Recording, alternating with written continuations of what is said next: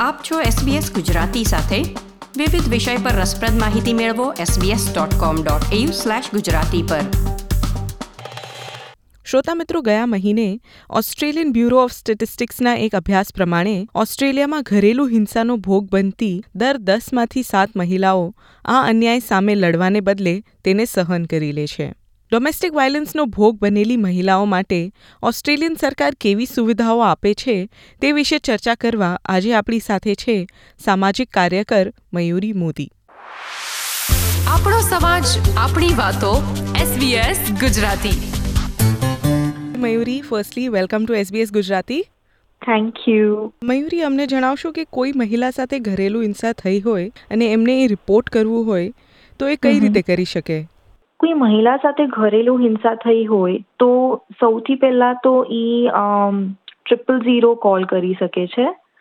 જે એક emergency line છે અને ઈ પોલીસ પાસે બી જઈ શકે છે. તો અમે અમારી પાસે જેટલી બી એવી મહિલાઓ આવે છે એમને આ જ સજેસ્ટ કરીએ છીએ કે સૌથી પહેલા તો એ કોલ કરીને ઇન્ફોર્મ કરે તાકી પોલીસ ઇમરજન્સી સિચ્યુએશનને અટેન્ડ કરી શકે અને કોઈ બી ટાઈપનું જે વાયલન્સ એમની સાથે થઈ રહ્યું હોય એ એક વધા વધી ન જાય અને ઈચ ઈ જ સિચ્યુએશનને ત્યાં રોકી શકે. એની માટે સૌથી પહેલા તો પોલીસને જ કોન્ટેક્ટ કરવાનું સજેસ્ટ કરીએ અમે.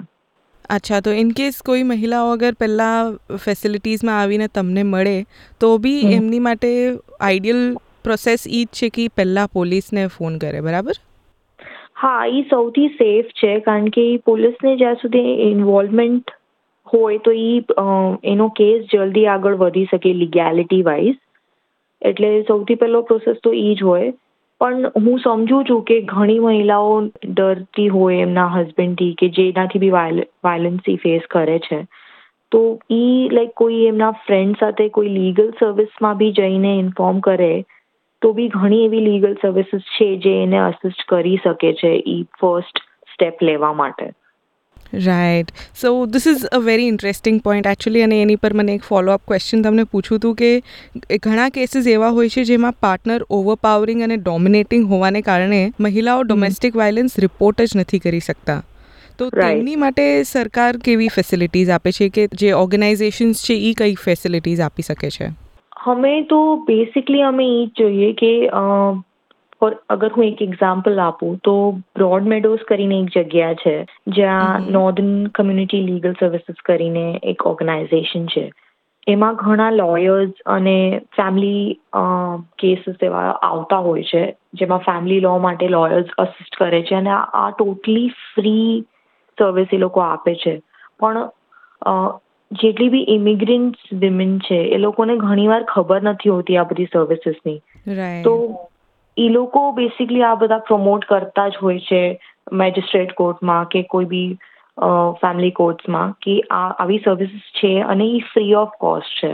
અને એ અવેલ કરવા માટે like it's like totally free જેના બારામાં એ લોકોને ઇન્ફોર્મેશન જ નથી.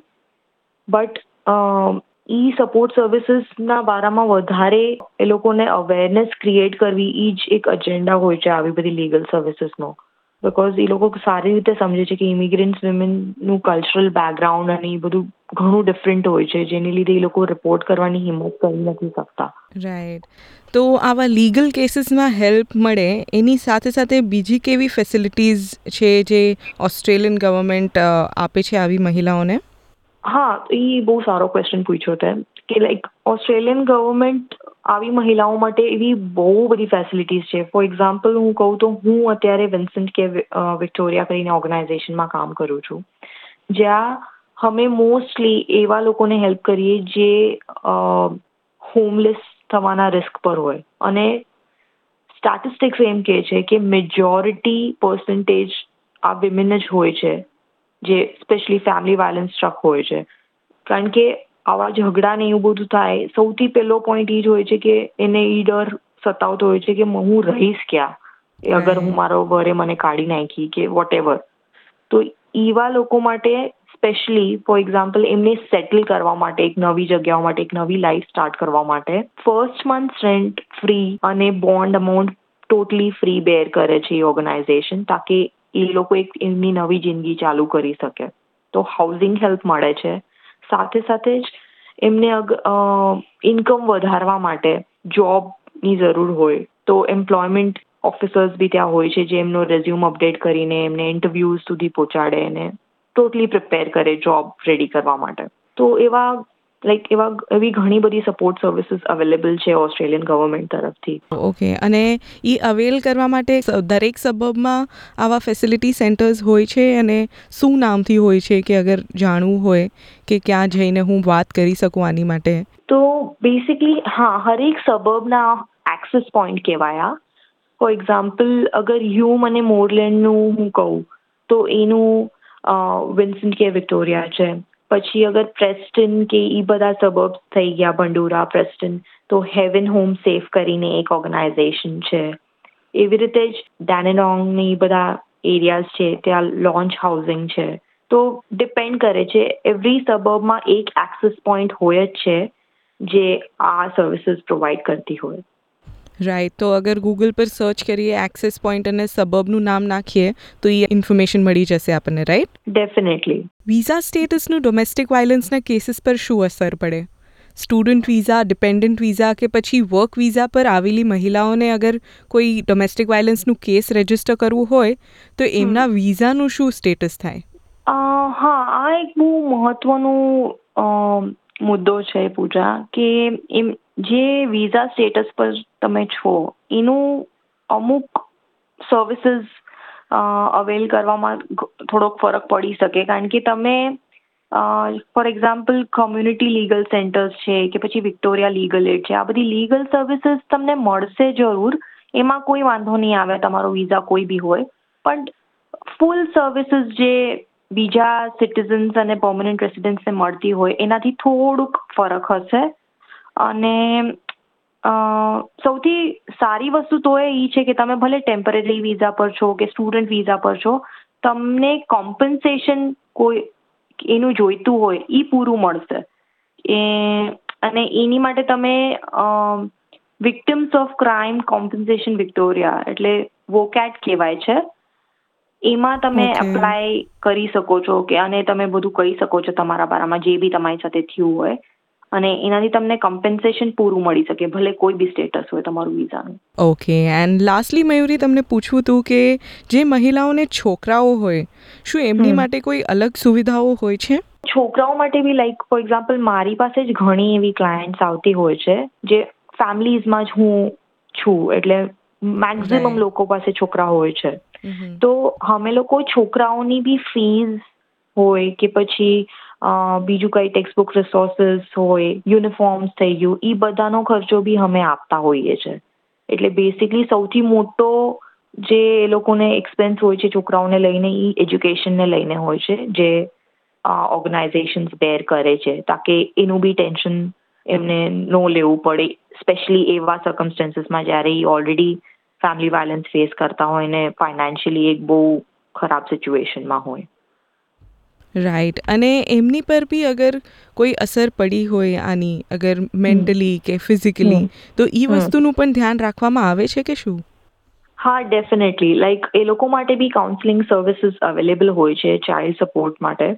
અને એ અમે લોકો એ લોકોને પહેલાં તો ઓબ્વિયસલી એ વિમેનને પૂછશું કે તમને આવી સર્વિસીસમાં ઇન્ટરેસ્ટ છે કે, અને અગર એમની પરમિશન હોય તો એની સાથે અમે છોકરાઓને બી કાઉન્સેલિંગ સર્વિસીસમાં લિંક કરી આપતા હોય છે.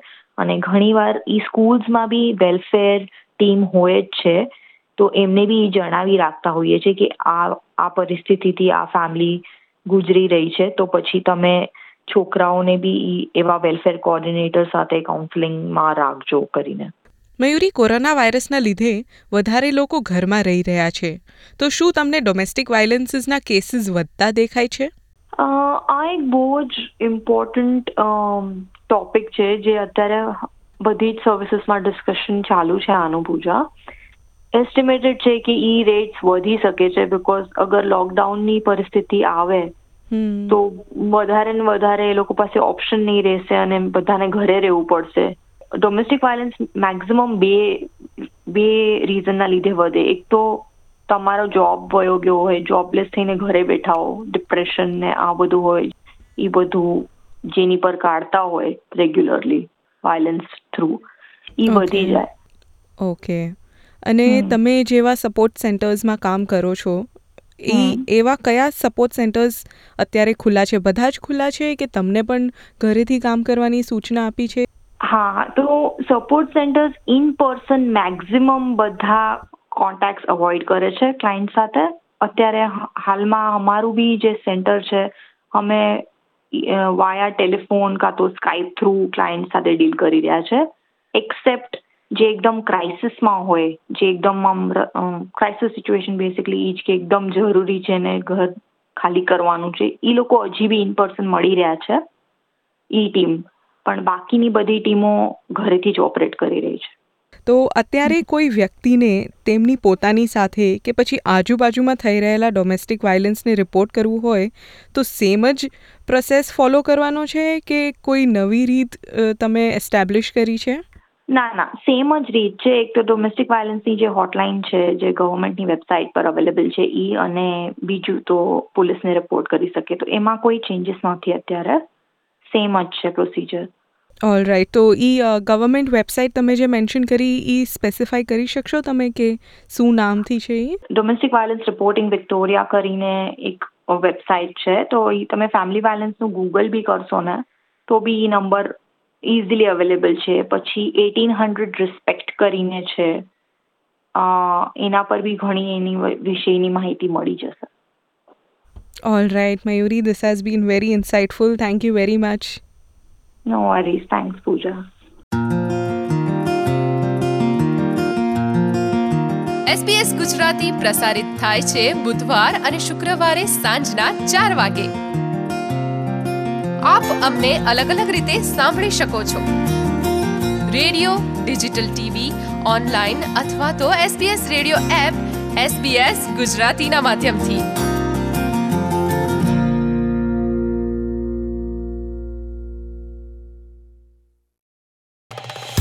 લાઇક શેર કોમેન્ટ કરો. એસબીએસ ગુજરાતીને ફેસબુક પર ફોલો કરો.